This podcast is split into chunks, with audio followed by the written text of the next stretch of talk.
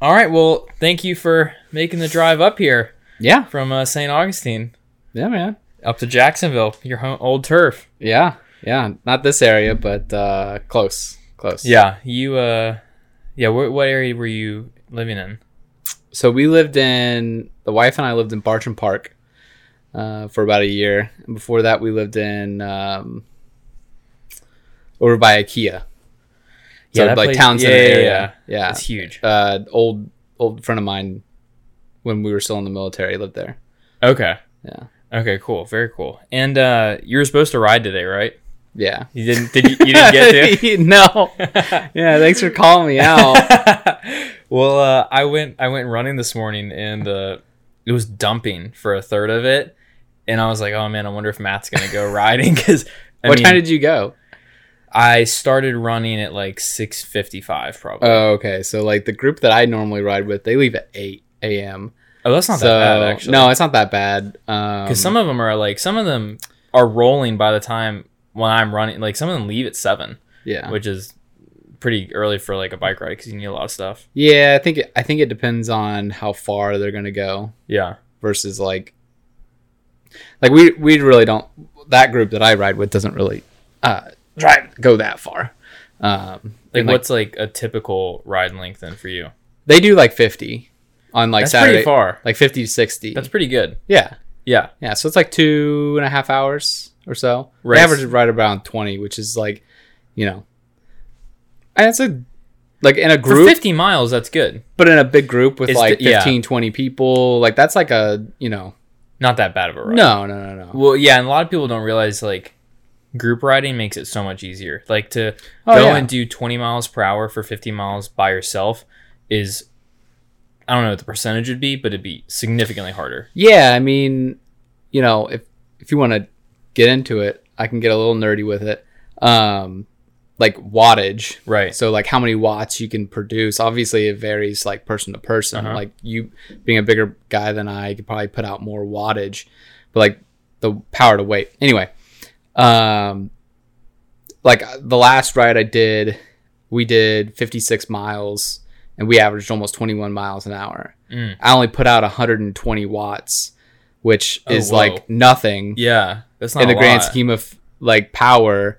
Like, I mean, in order for me to have done that by myself, I probably would have had to average like 200 plus watts at least.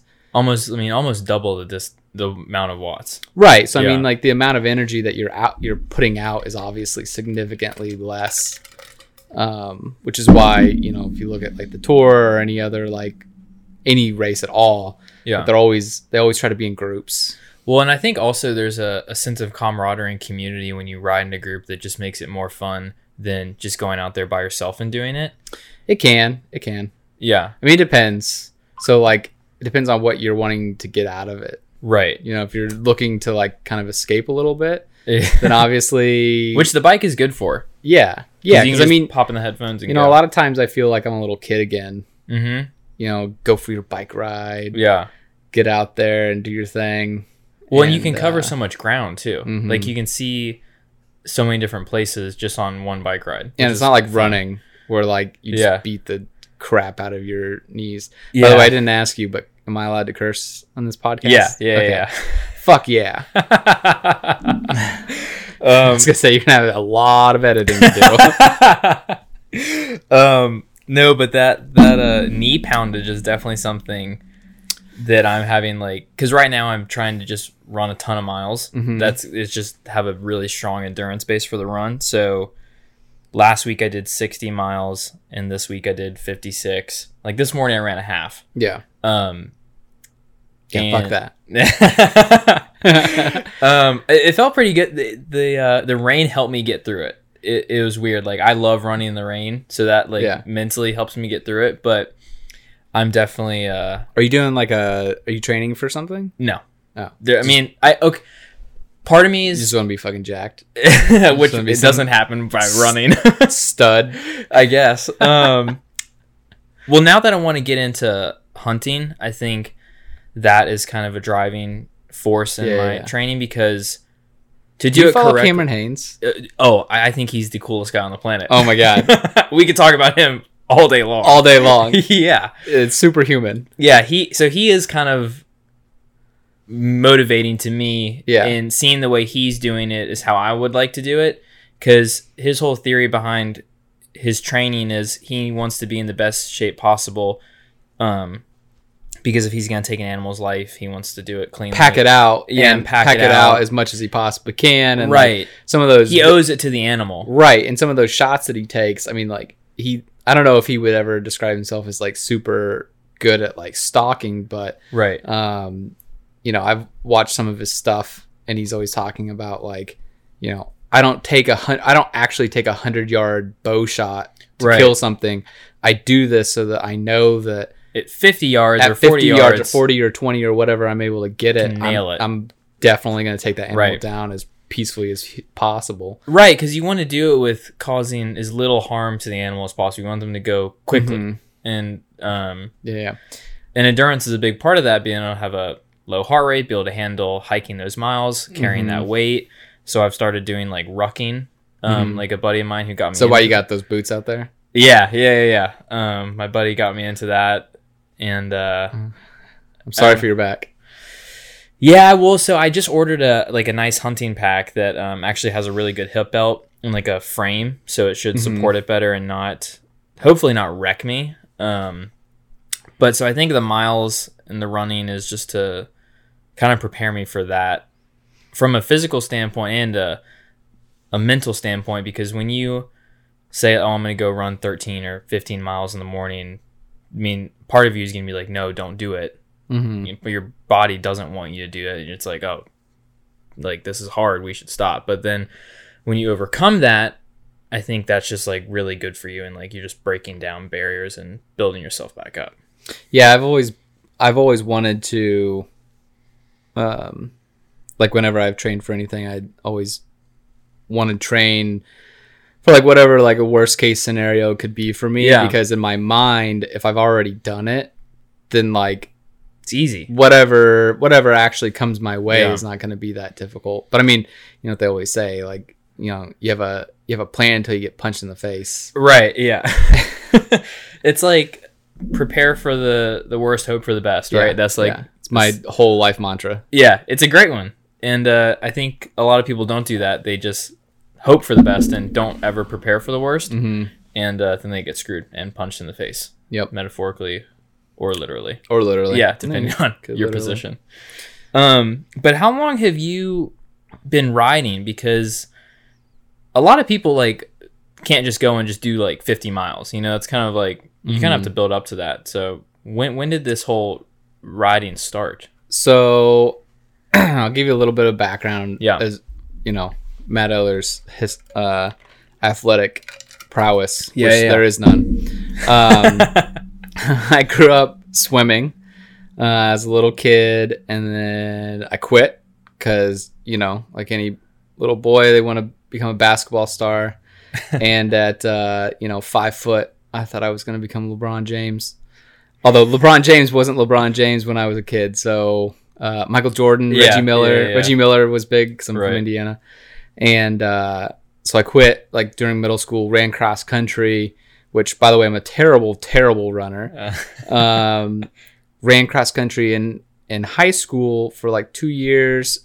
And then I was swimming. Our swim seasons were in the winter time. Oh, so I swam freshman all the way through senior year. In Indiana too? Yeah. That's so weird. But we're indoors.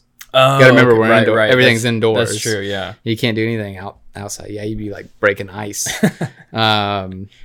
So I did that. And then like sometime in between like my senior year in high school and like sometime like freshman, sophomore year of college, I got into triathlon. Mm-hmm. So I don't know if you know who Dave Scott is. Mm-mm. Nope. His nickname is Iron Man. So he's like a 7-time or 6-time like Ironman like world champion from like Kona during the 80s and 90s. Oh, okay. Yeah, so like super hardcore like old school racer. Right. And he came to like our hometown triathlon as like a pro host or whatever. He's like he was like in his 50s at the time. So he's like well past his prime, but like, you know, our organization was like, oh, we should fly him in. It'd be really cool. And so he was a big swimmer. And so I was doing the swim portion of the relay. Long story short, I didn't necessarily fall in love with it. Like a lot of people say that they fall in love with it, but I was like, ah, this is cool.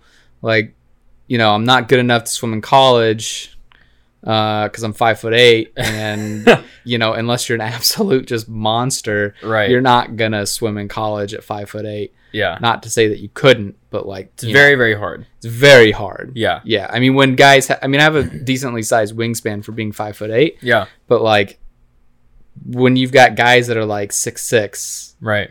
This is anatomy comes into play a little bit, you know. So what was your event though?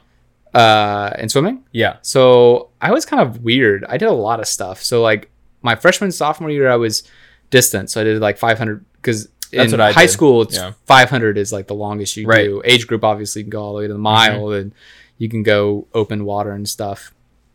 But I did the 500 like my freshman and sophomore year. And then I think I also did the 2IM at the time. So my freshman year, we came in, me, guy that was my best man at my wedding, and like 2 or 3 other guys that were freshmen. Myself was the only one that had any swimming experience whatsoever. Okay. And my coach at the time, Jeff Thompson, convinced the rest of those guys to swim.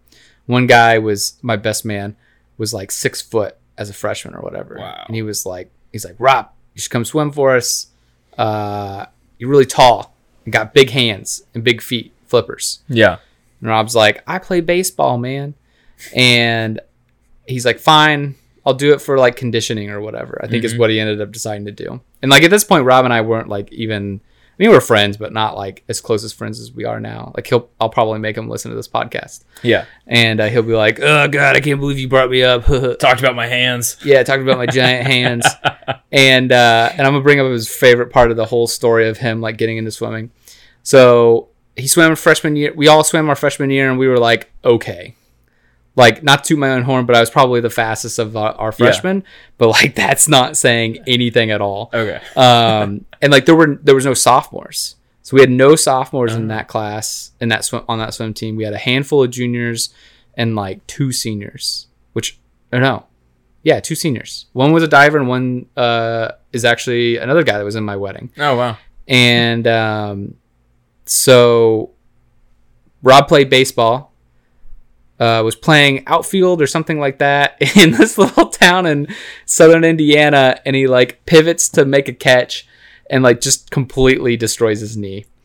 And he's like, I'm never playing baseball ever again. So then that's how Rob became a swimmer.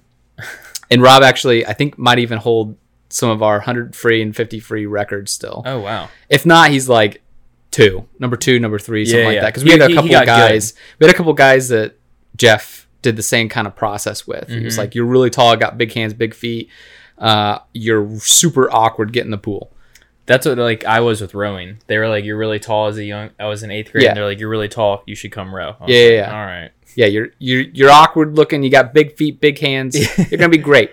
And so that's kind of what we did for him, another, and 2 other kids. And I think they literally broke Rob's records, like each, like they were like 1 year behind each other. And I think his name was Jordan.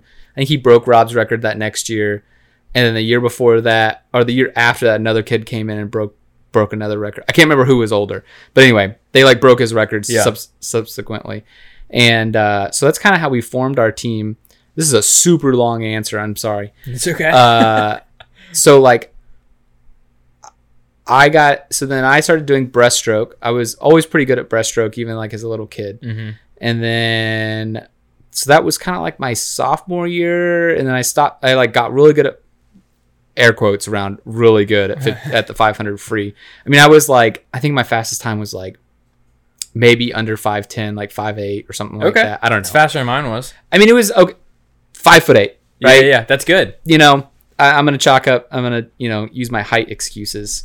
So then I transitioned over to 200 IM, which I think I did pretty much every year for like our sectionals. Right. Never made it to state or anything, but... And then, of course, I did, like, the medley relay and then, like, one of the free relays, too, and stuff. And then like my junior year, we figured out that I knew how I could swim butterfly pretty quick. And then, so like my junior year, I started swimming 100 fly, 2IM. And then senior year, that's what I swam like pretty much all year round, was 200 IM, 100 fly, which, you know, I could do the 100 fly, but if you asked me to do 110 fly, I would have died. Like I remember that was a cap. Yeah, that was a cap, 100 period. And I remember times when like Jeff would make me go like to an age group swim meet and swim the 200 fly, and I'd go out and like a 59 or like a minute, like 100 fly, and you're like, holy crap, like this kid's gonna be fast. And then I hit that wall on the fourth, on like that next turn, and it's just like woo, oh, nothing, man. Nothing, totally dead. Used all my legs, all my upper body, like, you know, 135 pounds, 5'8", yeah, like a little scrawny little bitch. And by the way, I've listened to like not all your podcasts, but I've listened to quite a few, and I'm pretty sure I've cussed more than all those people combined already. So I'm sorry to all four of your followers. It's like I'm my parents. I'm just teasing. Yeah, I'm sorry, Mrs. Wilson and Mr. Wilson. I don't know your son's last name. My wife asked me that today. She was like, "What's Wilson's last name?" And I'm like, "Hanes." I don't know. Wilson? Who cares about last names nowadays? Yeah, for sure. So athletic prowess still going here. Yeah. So this is high school. And then for a very, very brief amount of time, and I don't want like anybody to think that like I had any sort of intention of like ever becoming a Navy SEAL, but we all as kids, there was like a very a buddy of mine, and I'm not going to say his name, but a buddy of mine came back from like college and was training with us for a little bit of time and was like, I'm gonna go be a Navy SEAL, and we're all like, yeah, that's dope, dude, cool. And then I'm back in my brain, I'm going, this kid's not a lot bigger than me, and I was like, maybe I could be super cool and become a Navy SEAL. And so he actually made it and like served our country like as a Navy SEAL, and did a whole bunch of cool stuff. Now he's doing other really cool stuff. Was he a college athlete, or just he just went to college? Dude, he was just the absolute freak of an athlete. Okay. I honestly don't know if he ever was a college athlete or not. Yeah. But he was one of those, like, you don't hear about a lot of people that are really, really good swimmers and really, really good runners. You're either one or the other. Yeah, it's an anatomy thing. I'm not a good swimmer. I don't know this, so don't fact check me, internet. But I think it's an anatomy thing. So I have long torso, short legs, so I'm kind of like built to be a swimmer. Whereas like runners have like these long legs, short torso, or like more of a normal anatomy. Well, and also people who are really good swimmers, their joints cannot handle it, so it's really hard for them to run at all. Yeah, so like that's also a big factor. So basically, my entire life from like sixth grade until 2018, I have forced myself to be a runner, and I'll explain why. Yeah, triathlon was a lot of it, but so this guy came in and was like, "I'm gonna be a SEAL," and I'm like, "That's cool." So then that kind of got the bug of like, yeah, maybe I could be a SEAL too, and then that quickly got squashed. Why? A lot of reasons. One, like my parents wanted me to go to college. Okay. I was cool with that. You know, I don't want to say that like it wasn't my idea to go to college, but like I'm definitely like from my experience, I've definitely become a proponent of college is not for everybody. Yeah. Like there are people that like you should definitely go to college, but you should definitely get some sort of education outside of high school. High school does not prepare us for real life, like whether that's trade school or like, you know, whatever it is. Right. Like you should go do something where like you gain a skill and don't become like an unskilled laborer. Definitely a proponent of that. So I went to college. Where'd you go? Indiana State. Okay. So same hometown, whatever. Yep. And so not to get too sappy, but so my first year of of college, I lived with my sister because my sister lost her husband to a drunk driving accident. He died on Mother's Day and was buried on their like 6-year wedding anniversary. Oh my gosh. That's and horrible. Left a 1-month-old baby. Oh my God. He's now 14, I think. And so like I lived with them for the first year, but like I was training a decent amount for triathlons. Okay. Like at that point I decided to start doing triathlon. I was like swimming a lot and like running, cuz like I ran not all through high school, but like somewhat. And like my brother-in-law of my other sister is a big runner, so he was like, if you just figure out how to ride a bike, you could be half decent at triathlon. And I was like, all right, cool. So then I got this old crappy like Trek 1000, and like freshman and sophomore year, that's what I rode. And sophomore year, I started racing with the cycling team, and bought a whole bunch of like really weird stuff for my bike and like Frankensteined my bike and raced that for a year. And then I met another guy was in my wedding party, Jerry. He's a bike shop owner in Terre Haute, and I bought a bike that's my first bike that I bought was from him. Okay. It was a Trek 2.3 that I still have today. That's my trainer bike because I crashed it. It's got a big, huge dent on the top too from a crash. Oh my gosh. And so I just ride the crap out of it on my trainer. But so like my junior year, I was racing ish. Like I was never very good. Okay. So like I don't want that to get like misconstrued here. Like I was never good at any of this. You weren't bad though. No, but like I was also one of those people, and I still am. Like, and my wife can attest to this.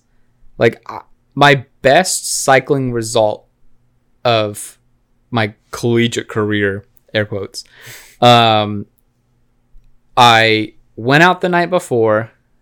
I was involved in a sorority fraternity redneck wedding. It's in a fraternity, and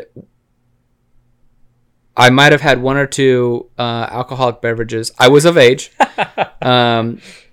I was super old, by the way. I graduated high school at 19. I held back when I was a little kid. Oh man, this explains a lot. This podcast might be more than an hour, by the way. I'm sorry. Okay. So then after that, so like I shaved my head into a mullet. Like I have all these pictures on Facebook because this was when like Facebook was like super cool to carry around like a camera and like take pictures of everything, like not on your phone because like we had flip phones. Right. So this is pre like smartphone or like pre like people having the ability to get a smartphone. Yeah. And so I did I shaved my head into a mullet, got married. Fake married to a girl for like redneck purposes. Yeah, I'll show you all the pictures later. It's hilarious. And had a couple more drinks after that. Yeah, and proceeded to then wake up at like 4:00 in the morning to drive to like 3 hours away in like northern Indiana. And like I didn't drive, like our coach drove us, and like the couple other guys were there or whatever, and I slept the whole way, massive, probably still drunk honestly, and got like second place. Wow. With a mullet and a mustache, by the way. I had a mustache, I forgot about that.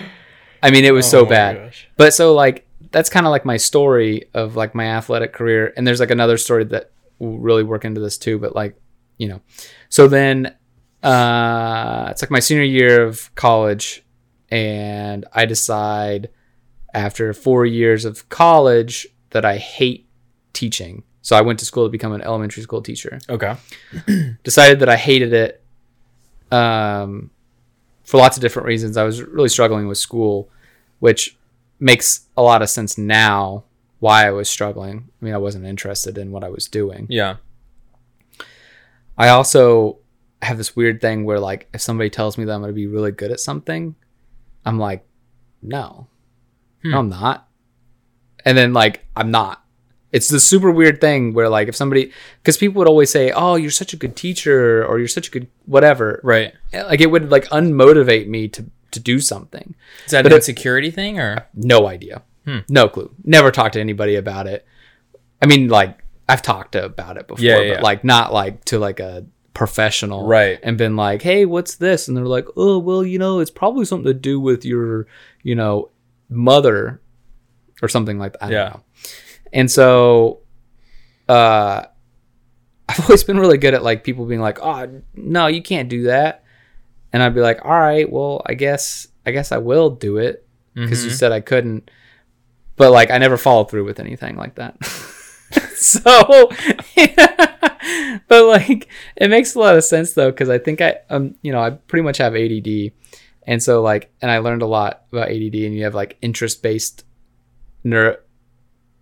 nervous system, and so like if I'm really interested in something, like right now Pokemon cards, for whatever fucking reason, I'll get really obsessed with it for like a month or two. I have this problem, by the way, but the second but the absolute second it's no longer cool for me to do, or like something gets in my way of like wanting to do it or something, I'm done with it and I'll never touch it ever again. I have that problem. Yeah, I think a lot of us do. My parents are going to listen to this and they're going to be like, "Whoop, that's Wilson." Yeah. Because I go through a lot of phases with stuff. Yeah. I think a lot of us have that issue. But anyway, so I decide that I don't want to be in school anymore. So I'm a swim coach at this point now. So I'm coaching at my age group for local swim team that I used to swim for. Yeah, and I did that for like 3 or 4 years or whatever. And then did you like that job? Yeah, it was fine. Yeah. I didn't like, so being a swim coach is interesting because you really only work like 3 or 4 hours a day. Yeah. Now, granted, like a lot of swim coaches probably work a lot more because they're working on like workouts and training schedules, and like they're doing like real work, like real research, and like trying to better themselves at like their profession and like better their kids and stuff. That wasn't me No. I showed up, like if practice was at 5, I was there at like 4:55 maybe, and so yeah, that it's just the whole thing. Obviously today I showed up late. I just have a habitual habit of showing up late things. And so swim coach, I decided I don't want to do it. I don't want to be a teacher anymore. So I drop out. It's a whole thing. Parents are obviously not very happy about it. They paid for all of my schooling, like all 4 years. Like I don't have a single like penny from like student loans or anything. So I'm very grateful. And so I've always had this like afterwards, like until I graduated college again, I always had this like really fucked up like sensation of like, I didn't fail myself. I failed like my family for like paying for it. So like I've always, you know, I always wanted to go back to school, but like I never really knew like how I wanted to do it or like what I wanted to do or whatever. So I was like, fuck it, I'm gonna join the Navy. So like I before that though, for like the like 2 years before, between like dropping out of college and joining the Navy, I worked at my buddy's bike shop. It was like a year and a half or so, maybe 2 years. I don't remember. And so that's where I worked, and I rode a bunch, and I, by a bunch, I don't mean like, you know, 4,000 miles or 6,000 miles or whatever it was, but like, you know, rode well over 100 miles a week for like a extended amount of time, and like got decent, decent, not good, but decent. And then I was like, oh, I'm going to join the Navy, back to the, I want to be a Navy SEAL. Yeah. We saw that same guy, and he comes into the shop, and he, you know, talking or whatever. And he's now a Navy SEAL. Yeah, he's a Navy SEAL. Well, so at that point, I think he might have been out.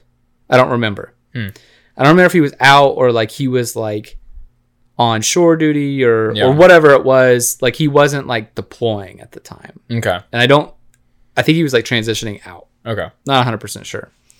My memory's not great.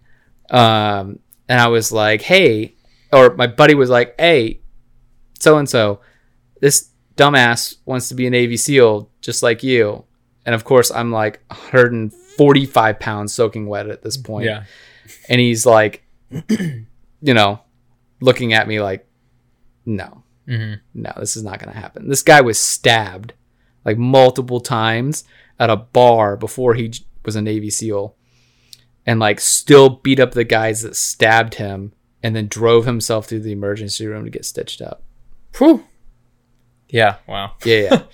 And that's like not every story of a Navy SEAL, but like, yeah, this dude is a badass. Like there are a lot of stories of people like this that are like Navy SEALs. I'm very thankful that they're on our side. Yeah, sure. And so I was like, yeah, you know, I'm thinking about it. And he's like, well, don't think about it. Either do it or don't. And I was like, all right. Good advice. Good advice. Yeah. Got it. I was like, so what's your like advice other than that? And he was like, well, don't quit. He's like, if you do it, don't quit. He's like, at some point. More good advice. Do it or don't quit. Right. And he was like, so I was like, okay, I don't really understand that. You're gonna have to explain this to me. I'm not real smart. And he's like, well, here's how it works. At some point, either like two things happen. Either your body says, fuck you, I'm done, and just quits on its own. Or your mental capacity quits. You quit on yourself. Okay. And he's like, so either one of two things happens. Either you quit subconsciously, or you're just too dumb to quit. Hmm. He's like, so really, you just hope that you're just too dumb to quit, because he's like, you're in this weird in hell week. You've been up for like 72 hours plus at this point, at a lot of, you know, at the beginning. Right. I mean, those guys are up for, I don't know how long. I never did it. Yeah. But a buddy of mine made it to like day 2 or 3 of hell week or whatever. And, like you're not sleeping. And so your body just like totally gives out on yourself. But sometimes you're just too dumb to quit, and your body just keep doing whatever it is that you're doing. And he's like, that's just what happened to me. He's like, I got really lucky and I was just too dumb to quit. And I was like, yeah, I don't really believe in luck. I didn't tell him this, but I was like, I don't really believe in luck. Like you put yourself in that position to quote, be lucky. Yeah. I think luck kind of cheapens it. Yeah. But you know, like there are lucky moments, but there's also things that you did do for yourself to get to where you are. For sure. Yeah. And I think a lot of guys like that, and girls for that matter, I guess. They like to downplay their accomplishments by saying it's luck. Mm-hmm. But in reality, if you look at what they've done up to that point, all the stuff that nobody hears about, it's not luck. It's just the crap that they do in between that we don't see. So I try out. So you have to try out for the special warfare programs before you even like can get a contract, before you even sign up to join the Navy. That's how it works now. And first day I go, I'm like, they ask you, they're like, all right, so, you know, what are you here to test for? And I was like, fuck it, SEALs. He's like, all right, cool. He's like, so. And the reason why they ask this is because they have different standards, and like then they also have standards, like tests and so they have different physical. Well, it's the same test, but like different numbers you have to hit. And then so the only real difference is SEAL, SWCC, EOD, and diver have to do either breaststroke or the side crawl or side stroke. I think is what they call it, side stroke. Yeah. And then rescue swimmers swim freestyle. Okay. And so I was like, screw it, I'm going for SEALs. So that's my first shot at it. And I mean it. Like the swim I did really well in. Yeah. Sit-ups, push-ups, pull-ups, 1.5 mile run. I mean, I got trounced. Trounced. Oh, but so the swim was the only thing you were good at. Yeah, this swim was the only thing I was good at. And I was like, I've done triathlons. I'm so cool. Yeah. I can do all this stuff. And like, I mean, like I said, I don't have a great memory, so I don't remember exactly what I did, but like, it was painful enough that I was like, yeah, fuck this. And then the guy that is like administering this test is like a 60-year-old like OG Navy SEAL, like before they were called Navy SEAL, like frogmen, like in Vietnam and stuff, right?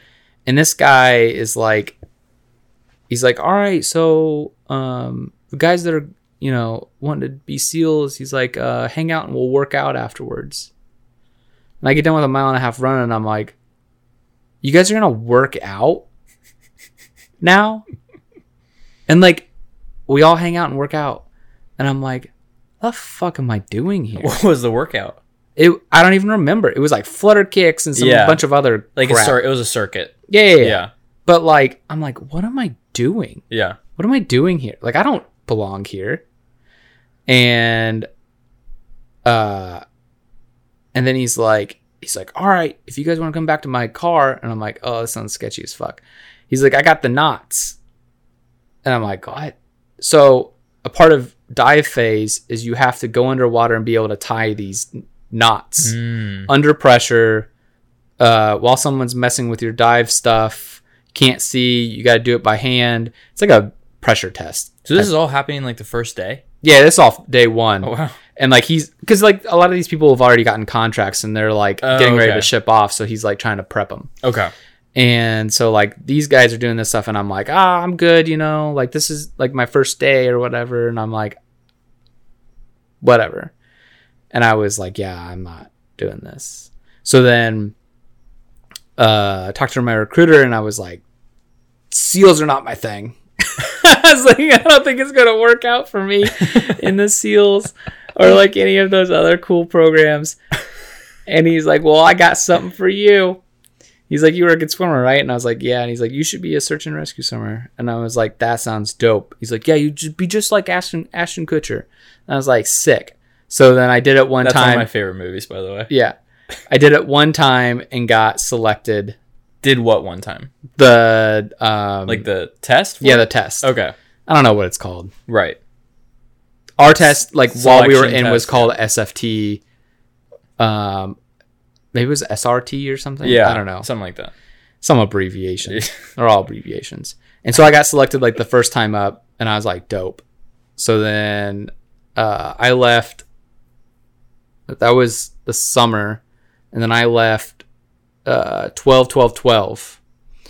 And then so boot camp, whatever, go to Pensacola, do SAR school, all this other stuff. Mm-hmm. And then I get to the fleet and realize, oh, cool. I'm never like, nobody has saved somebody on our platform in like 15 years. Like where you were located? No, like our community, like search and rescue swimmers. Like up to that point, like if somebody got a save, it was like every 5 years. Oh, wow. Like, actually, a buddy of mine ended up getting two. The guy that one of the guys that I graduated, like, FRC, which is, like, the where you actually learn, like, how to fly in a helicopter. Yeah. He got 2 saves in Hawaii. And another guy got a third save in Hawaii. Like, all out there, which is completely unheard of. Huh. And then the guy that I was one of our, like, assistant instructors or whatever, like, was involved in a pirate conflict and, like, killed some pirates. But like that's it. It's like the only cool thing that's ever happened. I say that and like I hope nobody that I know that's a search and rescue swimmer listens to this because I'm sorry, but we all know that like our job is cool to an extent, but like we're just nerds in the back of a helicopter is what we ended up becoming. Okay. So like we did a lot of like anti-submarine warfare and surface warfare and stuff like that. So like we're on the back like on a computer and stuff. But like we were still like fully SAR capable. And a whole bunch of other like stuff, you know, shoot guns, shoot a 50 cal out of it, shoot a M240 out of the helicopter, stuff like that. So it was I mean, don't get me wrong, it was a lot of fun. So it's different than the Coast Guard. Yeah, for sure. Okay. Yeah. So they're purely just search and rescue, whereas you guys are doing a few different jobs up there in the helicopter. Yeah, and like and I'm not super familiar with what the Coast Guard does, but I know the difference is this: is Coast Guard is literally guarding the coast. Mm-hmm. So they're like up to a certain mileage, they're like the SAR asset. Right. Whereas we are not. So we, you know, if we're within X miles of a sailboat crash or somebody having a heart attack on a sailboat and they call, like, Coast Guard's still going to come out and take them. Yeah. Because they're way more capable than we are. Okay. Because, like, all those guys, for the most part, I believe, are, like... I think they're all EMTs. Yeah, yeah. Well. They can, like, administer IVs and stuff like that. Yeah. We're... One of our corpsmen in SAR school described us as a... what did he call us? Like a... We're just like a bus, basically. Like, you know... I don't know. I can't remember what the heck he described us as, but it was something like that. Like, you know, you're not going to be able to do anything. Just stabilize them as best you can, throw them in the helicopter, and like get them to somebody that can actually do something. Wow. So did you ever have to do a save? No. Really? No. And how long were you a rescue swimmer? 5.5 years, but I never got to deploy. Oh, okay. Yeah. So I never got to deploy. I had medical issues. Okay. So I got out. I transitioned and worked in for the JAGs, which is like the Navy legal. Oh. So I did that for like 1.5 years before I got out. So you were in the helicopters though. Yeah. So what does that mean you weren't deployed? What's the difference? So when you get done with SAR school and the fleet replacement squadron and whatever, then you go to a fleet squadron. So there's like a whole bunch on the West Coast and the East Coast, and those squadrons are attached to either what's considered a small boy, which is like a destroyer or a frigate, which I don't think there's frigates anymore, and like another one I can't remember, cruiser. Okay, cruiser, destroyer, and a cruiser. And or you're on a carrier. So like my squadron was attached to a aircraft carrier, but you still had like small boys like off like in that like group, so you could still fly on those. So like anytime that carrier goes out, the whole air wing goes with it, which includes the Sierras, which are like the quote SAR team. They're like a stripped down. They're like a Black Hawk. Like, you know what a Black Hawk is? Yep. So Black Hawk is like a stripped down version of the helicopter I flew in, which is the helicopters that fly all over Jacksonville. Gotcha. Okay. And so,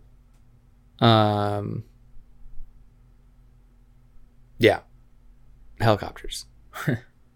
But you would be in them alive, because that's what was one of the reasons with your back, right? That's what kind of messed you up. Well, I mean, that's what I always say, but I don't know. I was involved in a car accident while I was in the Navy. Yeah. So there's that, there's the helicopter, there's the vest that we wore, probably me being out of shape, just a lot trying to do things that I used to do when I was in shape and weighed less. Okay. And it's not even like, I was telling a friend, it's not even a weight thing for me. It's just like where the weight is. Yeah. Like it's not distributed in the ways that I'd like it to be distributed. Right. So like the number doesn't scare me. It's just like where that number sits. And so, So like, I remember where I was going with the carrier thing. Sorry. So like we're attached to those kind of things. So we deploy like over to like the Middle East. Right. So like they'll go over to like the Gulf of Arabia or whatever the heck it's called, and do their deployments over there, or they'll do like a Mediterranean deployment or like a Baltic deployment or one of those type of things. And so like we're attached to those. Okay. Whereas like Coast Guard is literally on the coast. Now they do have like assets that go out farther, like that deploy. Yeah. I don't know what they do. I'm assuming that they just like hang out on like an ocean cutter and just do their thing. I don't know. At this point, I'd be totally guessing. Yeah. But those guys get all the saves because, one, they're way more capable than we were. And two, like, they just had... Well, they had a lot more training than us. So, you know, we did like a 6-week... Like, our SAR school is like 6 weeks long. Was it hard? No. Really? Yeah. That's not hard at all. What was the hardest part about it? The 1.5 mile run. Waking up in the morning? Dude, let me put it this way. And this is not at all how I thought that, like, you talking about this is going to go, by the way. No. This is so funny. Yeah. Well, like, I don't want, like, people to get the wrong idea that, like, you know, because a lot of guys in our community like to pretend that we're, like, special warfare. That's kind of what I thought, yeah. Yeah, no, we're not. Special Warfare. Oh, I appreciate your honesty. I mean, like, technically, I'm sure some internet troll, if they find this, will correct me. Maybe, yeah. I believe we're a part of Special Warfare technically, but we're not like, so we're not under like SOCOM. Okay. We're still under like the fleet. Gotcha. So what was training like then for this specific job? So like you got up in the morning and you like walked a mile in uniform down to like SAR school. Okay. So, and let me back up a little bit. This is how easy SAR school was. And I don't want to, I'm not trying to like minimize like my accomplishments and other people's accomplishments and all that kind of jazz. But like, I never really found it that difficult because of the life that I had led up to that point. Okay. It's all about perspective. Yeah. But like, I had a car on base and you could have a car, but like, anyway, everybody would always go to breakfast in the morning. And I would just walk out to my car and grab these things called chocolate pandas. They're little like, cookies. Okay. And they're little like graham cracker, like filled with chocolate. And they look like pandas, chocolate pandas. Okay. And I'd have a Coke. I'd eat chocolate pandas and a Coke. And that's what I would eat for breakfast. Like all these other guys would like wake up early, go to breakfast. And I'd like barely wake up in enough time to like run to my car, grab these things, drink and eat it, and then walk down to SAR school. Like sometimes I'd be like popping chocolate pandas in my mouth as we were walking. And then I'd like take snacks and stuff, obviously. Yeah. I've never been a breakfast person, nor have I ever been a morning person. So we'd like walk down there, do their thing, and then we'd usually do like a run with like some sort of like PT. So like flutter kicks, push-ups, squats, lunges, stuff like that. You do that in the morning. This was in like July, so like you really had to get there like super early, otherwise you get black flagged, which is like when it's super hot and humid and you can't, like, it's just not safe to be outside. SEALs don't stop training when it's that time. So there's number one, and none of the other programs stop when it's hot either. Yeah. And war doesn't stop when it's hot, and like life doesn't stop when things get difficult. So I was thinking about this morning while I ran, when it was dumping rain. Like, it felt like 50 caliber bullets falling, and I was like, life doesn't stop when it rains. Yeah, life doesn't stop. Nobody cares. I'm gonna keep running. Cam Hanes. Nobody cares. Work harder. Nobody gives a shit. Just keep going. It's a great quote. I know, right? So you do that, and then you go to lunch, and you come back and you swim. And like the swim wasn't like a total joke. Yeah. But like, and the only reason why it wasn't a total joke is because you're wearing a wetsuit, like a mask, snorkel, a vest, these big, huge, like thick fins. Cause those fins are nuts. Cause they're made to handle the drop, right? No. Well, yeah, but they're mostly, the reason why they're so thick is to be able to haul somebody. So like if you have these big wispy fins, like scuba divers have, or like the spear fishermen have, or whatever, you wouldn't generate enough power because they're too flexible. Or like speed fins that like swimmers use. And you would wear boots with them too, correct? Yeah, like booties. Yeah. Not like boots, but like booties. Like, so that's just like another thing on your foot. Yeah, and it like restricts your flexibility of your ankle too. So like that was definitely challenging in like my regard of like never swimming with like a mask and snorkel and like not having that turn and like all the crap that's on you. So that was like slightly challenging. But I mean, like, would you swim like 2 hours, 2.5 hours? No. Oh. Like maybe an hour. I don't know. Oh, okay. I honestly have no idea, but it wasn't that bad. Like the worst part that people always struggled with, and I guess my buddy that's a SAR instructor now, they struggle with it now, is underwaters. So like you have to go underwater with all that stuff on and make it all the way underneath. Now, when we were there was no rule that you couldn't come up and like take a breath. There wasn't anything that the instructors could do.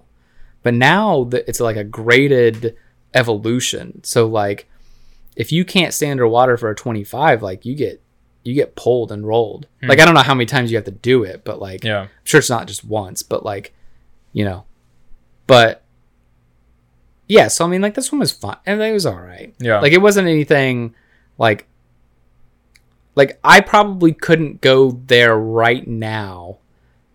I mean, I probably could, but I'd get hurt. Right. I could do the 6 weeks. I'd get hurt for sure. Okay. Because of the shape that I'm in, especially the running portion. Yeah. I would definitely get hurt. But I could definitely do it. Okay, interesting. Because I never felt like it was like that hard. Yeah. I always wanted to be a rescue swimmer when I was a kid.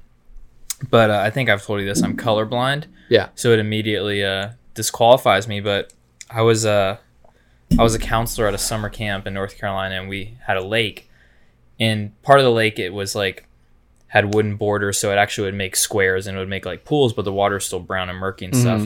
So if there was ever a kid... Is this in Florida? No, it's in North Carolina. Oh, okay. Yeah. It's like alligators. Yeah. No. So we had snapping turtles in them, but... yeah, whatever. But if a kid Nobody cares. Yeah, nobody cares. Work harder. If a kid would go missing, because they would count the kids at the end of the swims and stuff, we would have to do a thing called a SISTO, a systematic search. So everyone would have to line up. You'd have to dive down like with your heels against the wall and then go down to the bottom and swim across the bottom. And then everyone has to come up in a perfect line. If you didn't make your pull, as we called it, like if you didn't get to halfway point, they would have to yell, everyone have to come back and then systematically go under the water searching for a kid at the bottom of the lake. And it was like a super sketchy thing because you can't really see anything. So you're kind of going just by feel and hoping that the guy next to you is not going off his line and like staying straight. Right. So we would have to do training for this, and it was probably like a 25-yard length. And so we, like a few of us, some people didn't really take it seriously, but a few of us would practice, and like I would get to the point where I could do down and back one breath, the 50 yards underwater swimming, and that stuff's hard. It's hard, but it's cool when you can like be able to do that. So yeah, there's a lot of research done on like how you can hold your breath, and like it's not necessarily like a lung capacity thing. It's like a mental capacity. Well, it's dealing with the carbon monoxide buildup in you. Yeah, and that like that feeling that you get where your body starts to like retch. Yeah, and like but you're not even close to be done. No. You're not even. Yeah, not even close. No, not even close. Nowhere near. But that's all like free diving training too, essentially. Yeah. So like I'd never done any of that kind of stuff. Yeah. I'd done like, you know, I knew that like when I was training to be a Navy SEAL. Yeah. I would do like 50 underwater, like with a flip turn and stuff, because they have to do that kind of stuff. And so like that's the kind of training that I was doing, but I was in like a Speedo and goggles. Yeah. Not like a vest, wetsuit, fins, flipper, you know, the whole kit and caboodle. Yeah. So that was really the only part that like I ever found to be like slightly difficult. Well, I think they also sometimes now do the thing where they move the brick across the bottom of the pool. Like I've seen it in training videos of that too. Like you move it, we come did, up. We did down. Some sort of brick thing. I can't remember what we did, but like I think it was like a treading water thing where you had to like pass it back in a line. Oh, we did do a parachute where you had to hold up the parachute as a team at the end. Like it was like the Friday of like week one, so it's like week 1 day 5. It's like that's how they do it. So they do like week 1 day 5 or like week 2 day 2, whatever. It was like 2-2. Yeah. So it's like 1 5 day. That's how they like describe it. Yeah. And like you had to hold up a parachute. Like that was hard, but like. Yeah.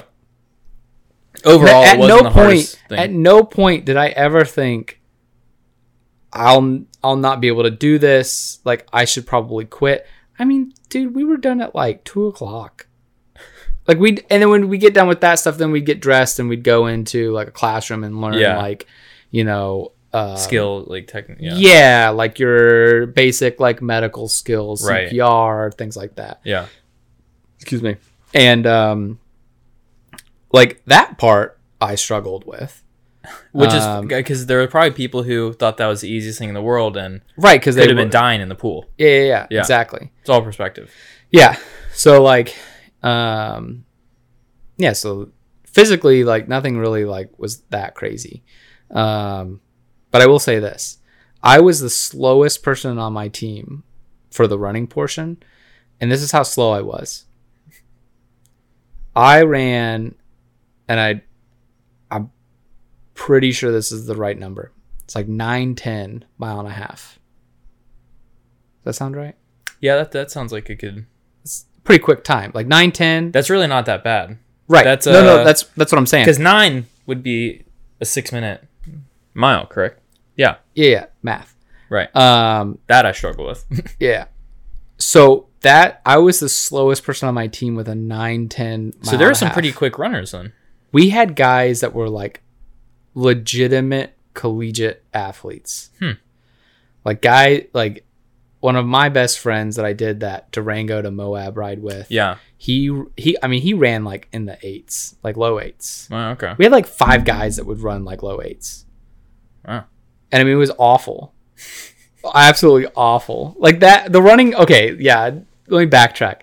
The running sucked because our team was super fast. Yeah. So like, I always struggled with the run. Like, it was never like, I'm going to quit, but it was always like, damn, these guys are super fast. Did if you hadn't been the slowest one in the group, do you think it still would have been as hard, or do you think it was the fact that you were the slowest one mentally it made it harder for you? Oh yeah, for sure. Okay. Like had I been on any other team, like it would have been like the run would have been like I would have been one of the fastest guys on the team. But your time would have been the same, right? It just would have been your positioning in the group would have been different. Yeah. So that would have made you feel better. Well, and like. You didn't get, quote, punished to be the slowest person. You got shit on, probably. But, like, the last 2 guys that were the slowest had to be what's called road guard. So you'd have to run up to an intersection, block the intersection, and then everybody crosses, and then you got to run to catch up. So you're, like, constantly doing this, like, fartlek. That's a really interesting punishment. I would assume that the original intent and design of it was to take whoever's the slowest person and give them some speed training, like because fartlek training helps you gain speed, yeah, pretty quickly. Uh-huh. And so I think that was the original intention, but they obviously like our team was so stinking fast. They would just get too far ahead. We had to have. I remember because our instructors were not like. Like there was like, they were all like meatheads. Okay. And I mean that in the nicest way possible. Yeah. Like just huge guys. Just big dudes. Yeah. There was a girl that was one of our instructors and she was a really fast swimmer. And then like 2 big meatheads and then one guy that was kind of like my size was like a good runner. Mm-hmm. So like we'd constantly have like guys from other teams that had to run with us. Mm. That would have to come and do like our runs because otherwise it wouldn't like they couldn't run with us. Yeah. Because I remember being on the beach and one of our instructor, like our lead instructor, yelling at the instructors because they were all trying to get into the van to like drive with us as we were running because they just couldn't keep up. Yeah. Wow. And so like we constantly had this one guy that was like really like a really fast runner. There was two guys on like that were instructors that were really fast runners and they would always run with us. And then our team would like lead us in like the physical portions of it. Okay. So and like it's really interesting that I learned later that you're only allowed to do like I don't remember what it is. Aaron would know, but it's like let's call it a 9-minute mile pace. Okay. Okay. But your watch never stops. So say the maximum amount of mileage that you can make that team run is 5 miles, right? Uh-huh. You can extend that 5 miles over an hour or let's say 3 miles. 3 miles is more realistic because that would be like, let's call it 22-minute 5K, right? Mm-hmm. So you could extend that 5K over an hour. So you could theoretically run every time you're running at like a 5-minute mile pace or something like that. And then you stop and you do PT. Okay. So like, that's how, as long as at the end of the run, you're under 8 minutes or 9 minutes or whatever that number is, like you're within their like, oh, that's weird. Zone of okay. Interesting. Like, yeah, we have a lot of rules, and I don't know anybody that was a SEAL instructor, so I don't know what kind of rules they ever had, but like our rules were really strict. Like they couldn't like beat us, like not like physically beat us, but like make us do like PT, like they could never quote like punish us. Like, do you think that's because your job wasn't necessarily a tactical one, so there wasn't as much? Like, I don't know. I think a lot of it has to do with the numbers.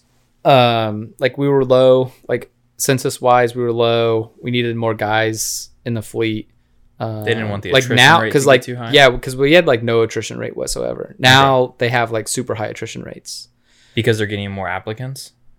Yeah, and like and so they can a lot of it I think more. Is the like underwater stuff, and I don't know why like the attrition rate has all of a sudden like dropped. I know they've made it a lot harder than when we were there, because like my buddy that's there now says it is like it is harder. The attrition rate has gone up. Yeah, what did I say? Dropped. Yeah, gone up. Yeah. So like if 25 start, like only 10 finish. Wow. Yeah, I mean. Yeah, like it's you know, it's a lot higher than it than I mean nobody ever dropped. I wonder what made them make that shift into making it more challenging. No idea. Probably because we have a bunch of fat rescue swimmers. Was it really? Oh yeah. That's what I never understood, is because you never have to do anything after you stop. See, I think that's ridiculous. It's not a challenge. I mean, you have SFTs that you have to maintain, but like you don't have to be in like that good of shape to maintain it. It's not like being a Navy SEAL where like or your life requires you. Your life, exactly. Yeah, your life, like your survival rate. Your survival rate is based on your physical ability to huck, you know, 200-pound backpack up a mountain, get shot at, run through the woods while shooting, while you know all these crazy things that you're doing on like an hour's worth of sleep. You know, our job is not that like that's what I mean by like our job is not that difficult, right?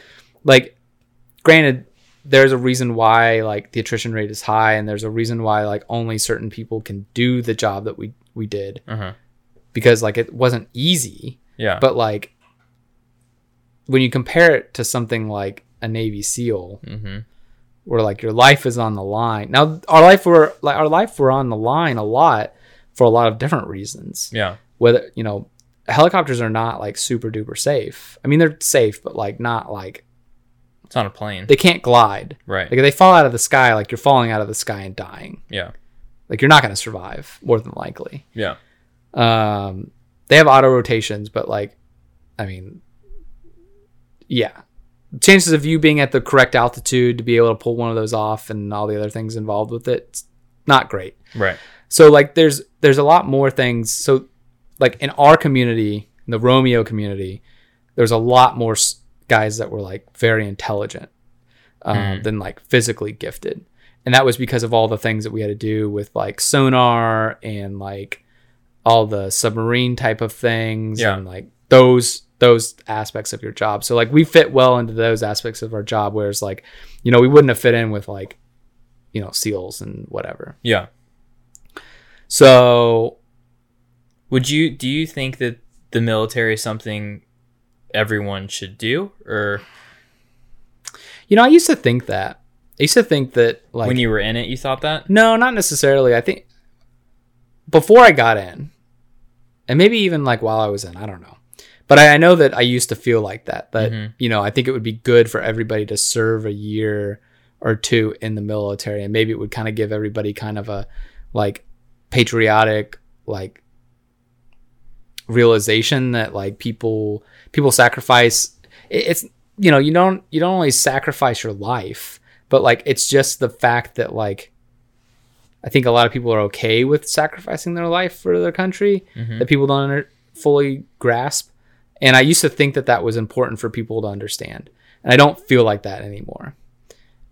Why I've changed that sentiment, I don't know. But it has changed over time. Because not everybody's meant to like be in the military. Like not everybody's made for it. Right. And I think, you know, we're kind of seeing that a little bit now, where like there's some standards that were laxed. you know, back when I was in, that has kind of led to more people being in that probably shouldn't have been in. And, you know, it's like, it was fine when I was in, but like, I don't know what it's like now. I know a lot of people were getting like kicked out, but like, you know, I also was in a legal position where like I saw all of that too. Mm. So people that just didn't want to be in, like they just joined for the wrong reasons. They thought, oh, this is going to be a super easy way to get free college. Now, I do think that if you want free college, yeah, there's a great way to get free college, and it's called joining the military. Is that what you did for your master's? So yes and no. So my original intent was to go to join the military to finish my bachelor's, mm-hmm. 'Cause I didn't feel right asking for more money. Like my parents would have done it. They would 100% give me more money to go back to school and finish. But like, I didn't feel right asking for more money when I quit. I felt like at that point, since I'd given up and quit, there was now my responsibility to see it through by yourself. Yeah. Yeah. If I'm going to do it, I got to do it by myself. Yeah. And so that's why that was like a big portion of the reason why I joined, along with like, you know, I felt the need to join. I felt the need to serve. And so then like when I was in, the intent was always when I get out, I'll get finish my bachelor's degree and then do whatever. Okay. And then what ended up happening was I had a year and a half before I got out.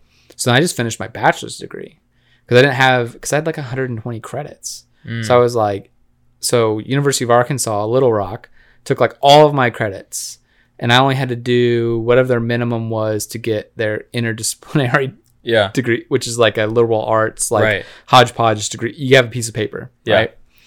And so I did that while I was still in at JAG because I couldn't deploy. I couldn't do anything. It was just a lump on a log doing a bunch of admin work, which, you know, is still relatively important in the grand scheme of like a modern military, right? But like, you know, not to go down that rabbit hole, but,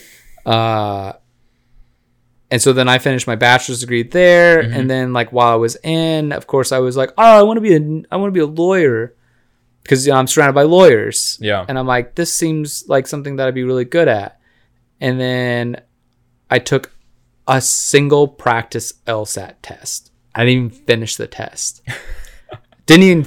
test. I was so pissed off from the questions. I don't know if you've ever taken an LSAT, like any of those questions. Not really what I do every time. They're so terrible.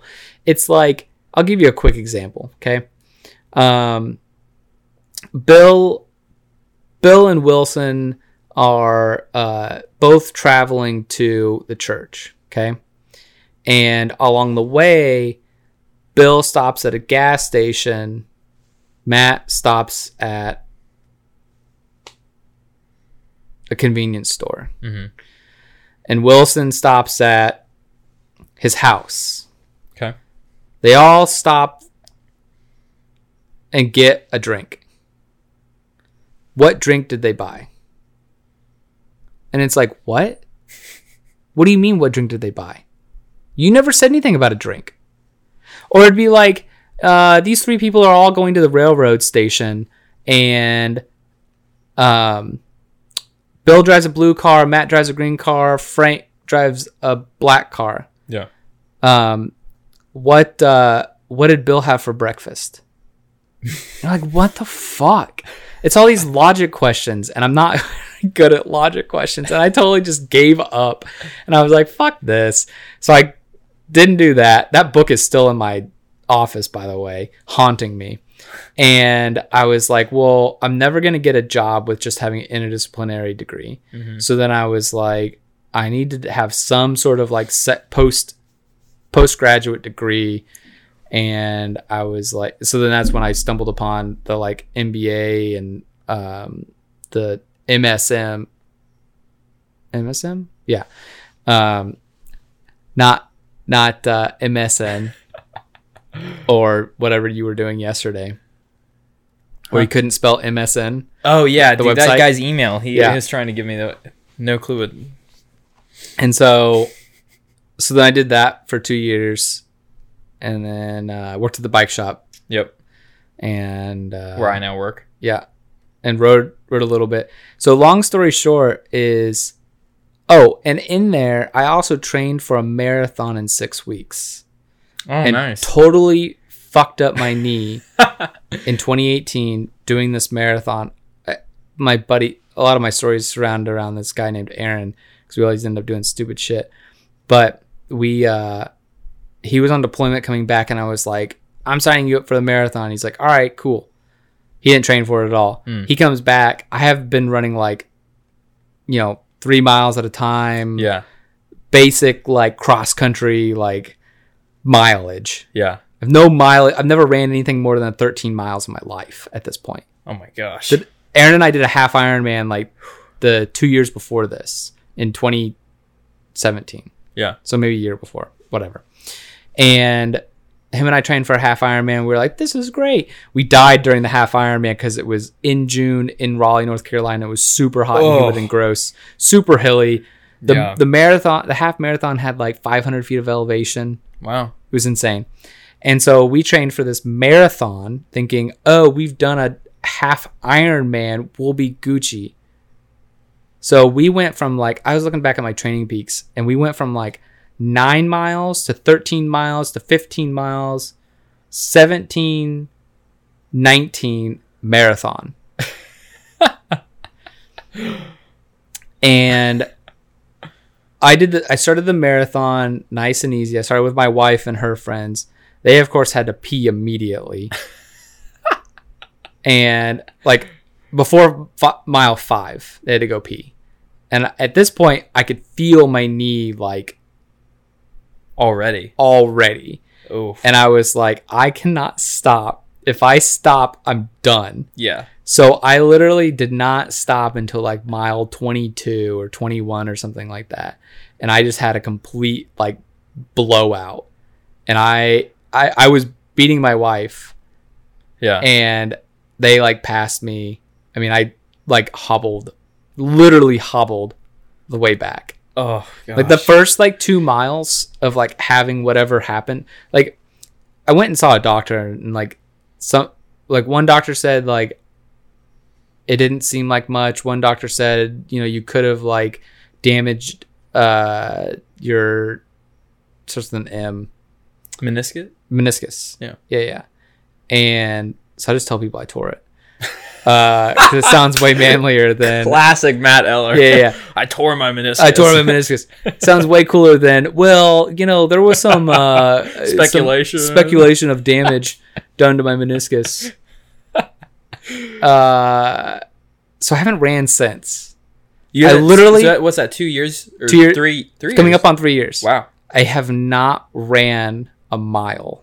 Wow. A single not even half mile, I bet. Do you think it would mess you up, immediately? I think I weigh too much right now. No. I'm 170 pounds right now. Really? Yeah. I would not have guessed that. Yeah. So, and when I ran and was good at running, mm-hmm. I was in 145 range, 150. Yeah, that's 30. So 30 pounds. Yeah, so 30, 20, 30 pounds difference, on my joints, if I got down in the low 60s, I'd probably be fine. Evenly distributed weight. Talking about the beginning of our story of I'm okay with the number. It's just where the number sits. And I think if I was stronger throughout and started running again, even at a heavier weight, I'd be fine. Mm-hmm. But it's getting to that point where you're one, you're totally cool with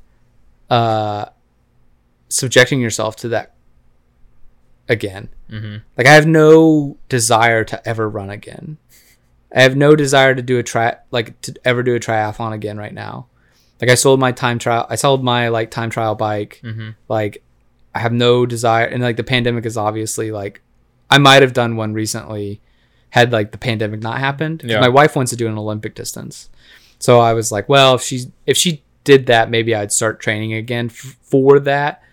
I'd like to get back into swimming because it's, low contact, kind of like cycling is.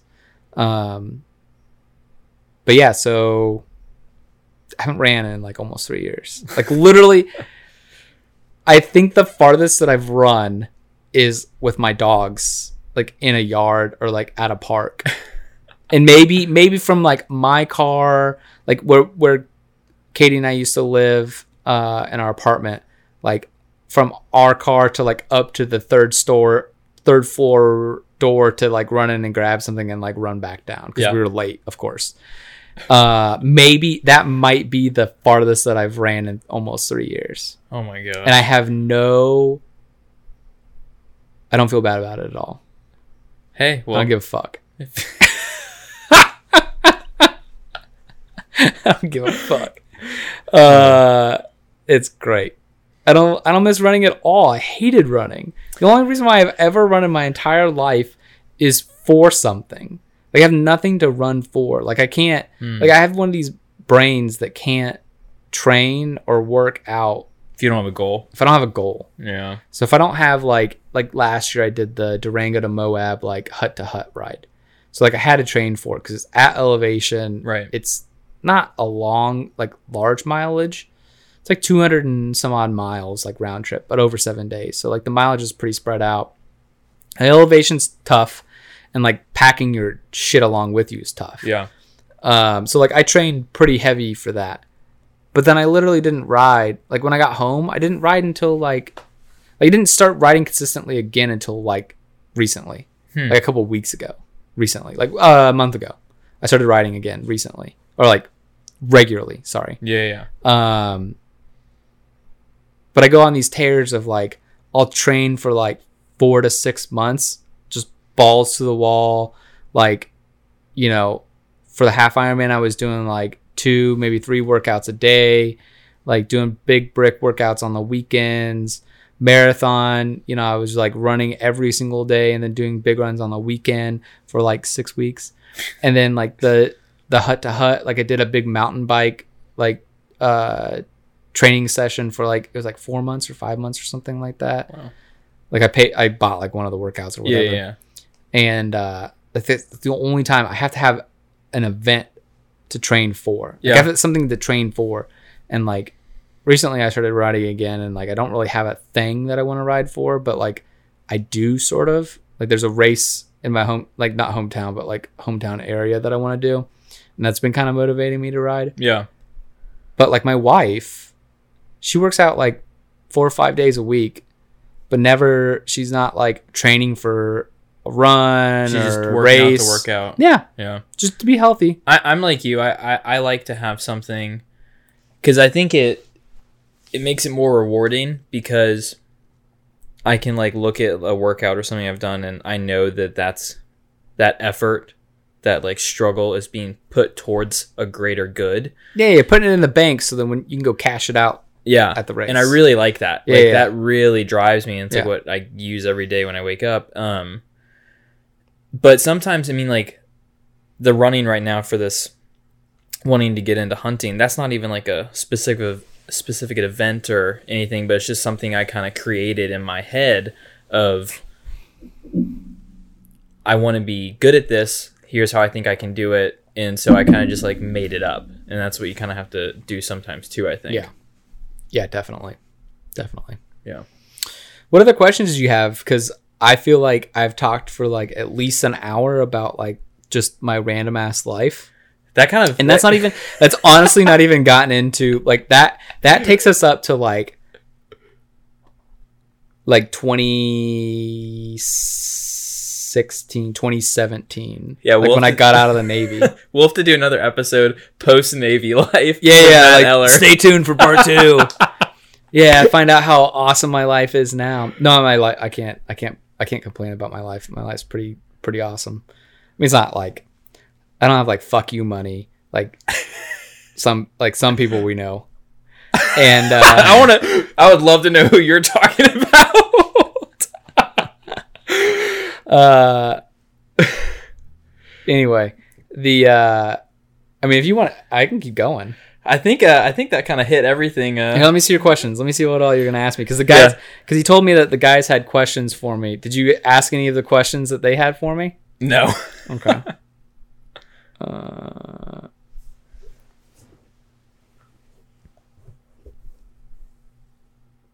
Was that job influential in shaping who you are? Yeah, the Navy. Oh. Yeah, we touched on that. Do you have any gig goals for the future? Gig? Meant to write big. Oh, big goals. We can talk about that if you want. I don't have any big goals, but like... Yeah. So this goes back to my like interest-based nervous system. Yeah. I got super into gardening. Really? Yeah, like super into gardening. And we made a garden this summer. You should talk to Colin about that, actually. He Who's Colin? At the bike shop. Oh, that Colin. He has his own hot sauce company. That's awesome. Yeah. Dattle peppers, probably.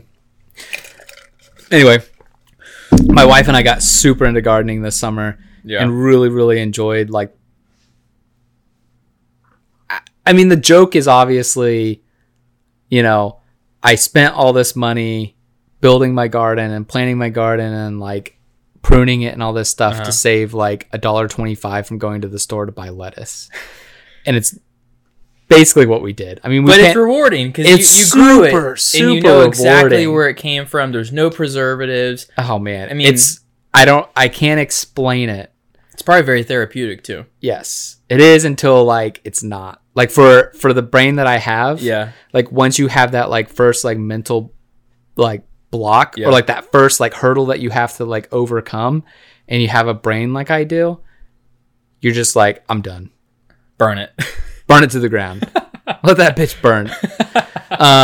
We had like a bad like we had 3 zucchinis and like one of them got like some weird like disease or like pest or something and killed it, and like that was the like the beginning of the end for me. And zucchini, but like the thing is like I planted everything super super late, so the fact that we got anything out of that garden that wasn't just like herbs and lettuce is like a miracle, a fucking miracle. I mean, we got like 4 or 5 like zucchinis out of those three gigantic plants that we planted, but we also planted them like 3 months late. Like probably makes a like difference. You're supposed to plant them in like February or something. We planted them in like May, something stupid like that.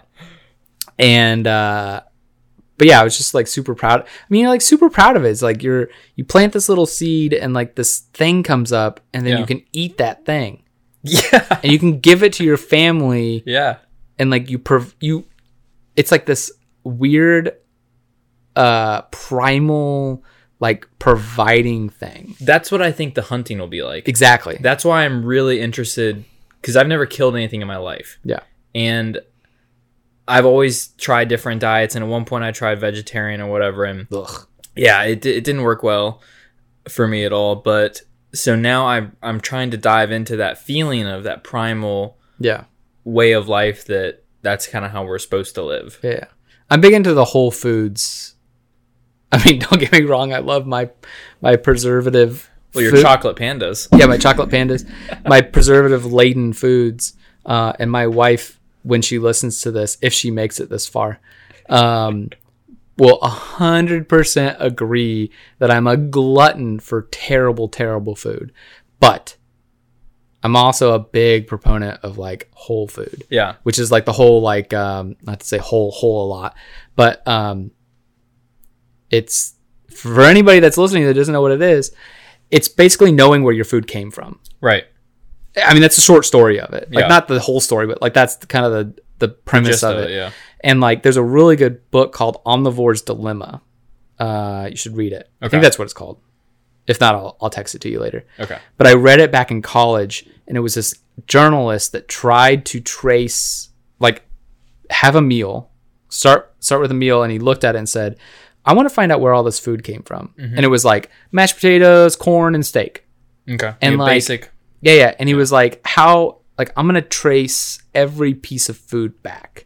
And he tries to do it, and he tries to do it with corn. And by the way, corn is literally in everything. Everything. It's crazy how much. Like, look at everything. I guarantee this Red Bull has hydrogenated corn syrup in it. No, it doesn't. Wow. Okay, so sorry, I've been fact checked by myself. That's not Red Bull. Not a current sponsor, but if you're listening, Red Bull gives you wings. That was an unpaid sponsorship. Yeah, that totally like just screwed me. But corn, I mean, yeah. But there could be like they might have changed some names. I don't know. I'm not smart enough to know. But like at one point, it could have been in there. Yeah, yeah. For all I know, could have also been cocaine, like cokehead. But like hydrogen, like corn is literally in everything. Yeah. And it freaked me out, like in college, and then I was like, man, whatever. I don't fucking care. Just like lots of things in my life. And I still don't really care, but like it's, you should, like the book is like very scary from the fact that like we incentivize farmers to grow only corn, really. When you look at the whole, like the big, like mega, like farms, they really only grow soybeans and corn. And the reason is because they're mostly, subsidized by the government. I don't know the specifics of it, and like I could be totally speaking out of turn here, or not out of turn, but like off the top of my head. But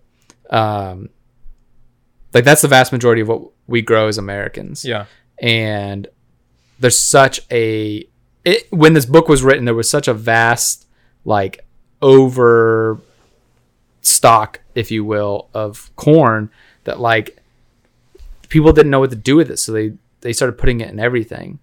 And that's like this one journalist like that's talking, right, is like hypothesizing that's what they did. I don't know if it's actually what people did. I don't know if hydrogenated corn syrup is actually really good at like preserving things. No fucking clue what I'm talking about. It is in everything though. But it's literally in everything, and it freaks me out that like one thing is in everything. Yeah, it's weird. But like that's where I come to like the whole foods thing is like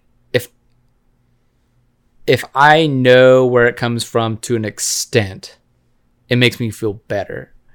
But like, does that mean I'm not going to eat a cheeseburger from McDonald's? No.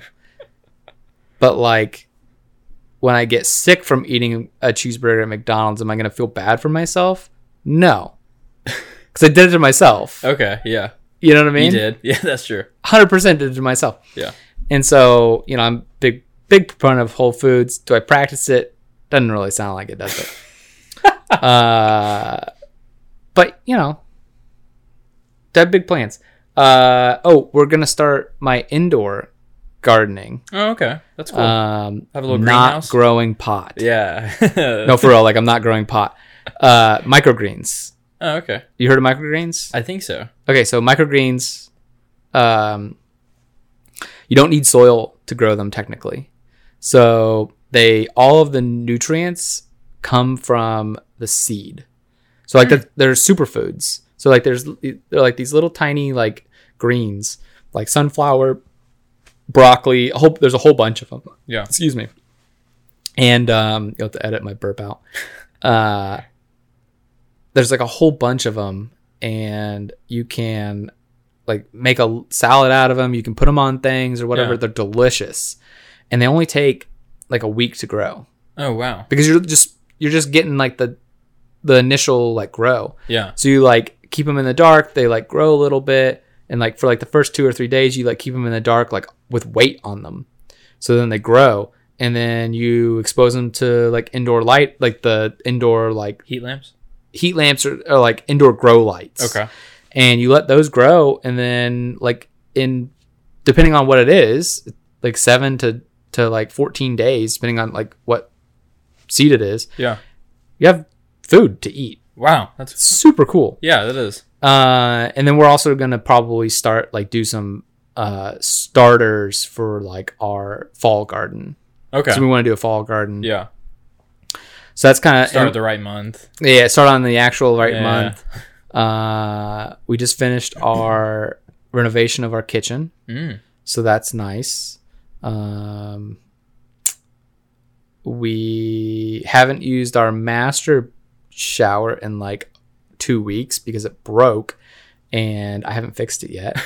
So that's something on the list, which I think is actually going to get outsourced because it seems a little bit over my head. I've done a lot of projects at the house. Yeah, like I've replaced like the shut off valves for like the kitchen sink, right? And like I've swapped like electrical outlets and like a bunch of other like things that I can YouTube. Yeah, I could probably YouTube this, but like I have to cut a big hole in like the drywall and do some other stuff. And like, apparently our neighbor knows a guy that can come in and do it. And I'm like, I'm just going to pay this guy to do it. Yeah. Bust it out in 30 minutes. Yeah. Like I'm going to end up spending like all weekend doing it. Yeah. Instead of hanging out with Wilson. Doing a podcast that my wife will listen to. And Mr. and Mrs. Wilson. Alex maybe from the shop. Yeah, I'm going to make Alex listen to it. We'll put it on you can put it over like the shop speakers.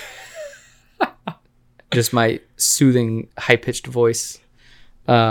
By the way, I will not be listening to this. Like, I'll listen to it. Yeah. So that you get a listen. Yeah, you get that click. But like, I'm not gonna listen to it. Like, I'm gonna turn down the volume. I can't stand my voice. I don't think anyone likes to listen to their own voice. So I don't think so either. It's hard for me to review them too. You should have my wife on because she could explain why people don't like. Cause she's a speech language pathologist. Oh, that would be really interesting. Actually. Yeah. And she can explain why people don't like listening to their own. Yeah, voices. I would love to hear why because I've always wondered.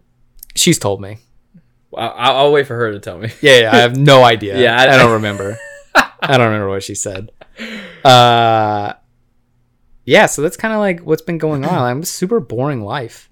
No, I think that was interesting, and I think we learned a lot, and I think maybe you learned a lot too. Yeah, and we'll have a post Navy episode. Stay tuned, everyone. Yeah, he's never inviting me back. It's like, fuck this guy.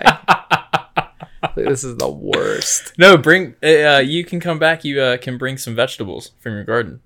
Oh, it'd have to be like November. Okay. Because we're planting in September. Okay, we'll do that. October, November is probably like when things would be ready. Because we're gonna grow broccoli, spinach, arugula, cauliflower. I'll take spinach and maybe. Arugula. I think we talked about doing like an everberry, like a strawberry everberry. Ooh, that would be okay. Yeah, so here's something really cool. Did you know there's two different types of strawberries? I did not. There's an everbearing strawberry, which produces like a few strawberries on the plant, but all year round. Huh. Like, there's always a few strawberries on the plant year round. And then there's another type, and I can't think of what it's called. It's like March bearing or May bearing. Yeah, I don't know what it's called, but Google it. And it produces a whole crap load for like a whole month, and then that's it. Oh, interesting. Yeah, super cool. And then also, here's another cool fact. Kale, broccoli, cauliflower, okra, and some other things are all from the same like parent vegetable. Oh, interesting. Yeah. Huh. They're all like cousins. Yeah. Well, okay. Whoa. So it's like the dog. It's like the dog of plants. Okay. So if a wolf produced all these like weird looking dogs, right? The wolf is like this parent plant that created all these weird looking vegetables. Oh, interesting. Yeah. Huh. Yeah. Everything's connected, dude. Fucking Illuminati. We're gonna end on that note. Thank you, everyone, for listening. Thank you, Matt Eller, for coming out. Yeah.